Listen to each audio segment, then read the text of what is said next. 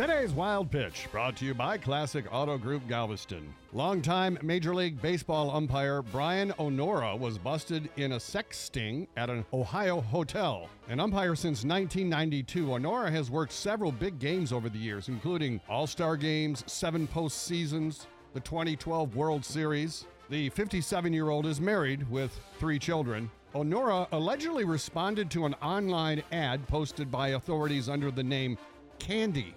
well, who doesn't like candy? You know, instead of showing up and meeting a girl named Candy, he's now facing uh, two misdemeanors and he's out on $5,000 bond. Talk about a blown call, Dean. That's today's wild pitch.